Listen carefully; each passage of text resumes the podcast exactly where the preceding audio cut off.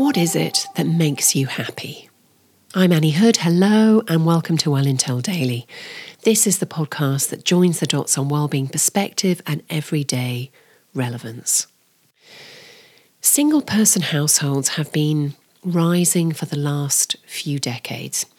In fact, it's seen as a mark of a wealthier society, but it also has an underbelly, and that underbelly is loneliness.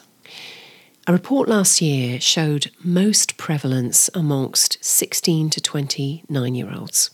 40% of women and 22% of men in this age group reported feeling lonely always, often, or some of the time. And this matters for a host of reasons. Number one, for the health of these people.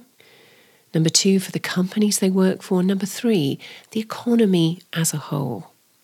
We're social animals, and loneliness means a sadder, unhealthier existence. And lonely people also have a shorter lifespan.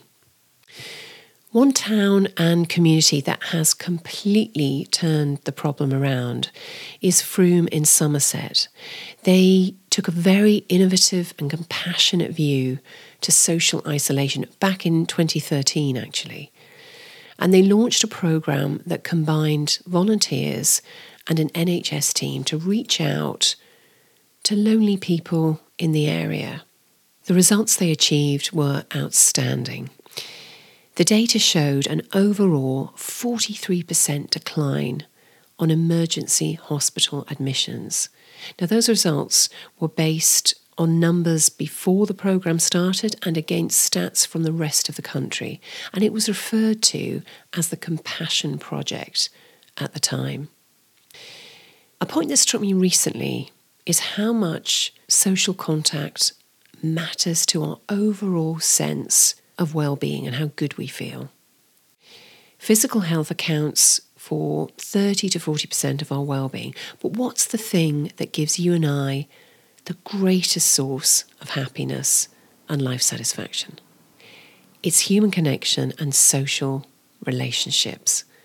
The value of community, of connection, and of being with friends shouldn't be underestimated in its role in how good we feel. And I'm drawn to ask how much working from home, despite the convenience and the cost saving, is contributing to feelings of loneliness. And if you're managing a team or leading a company or a pillar of the community, what can you do to help reverse this issue? Could you create your own compassion project, perhaps? People need people, and everyone wants to feel that they belong.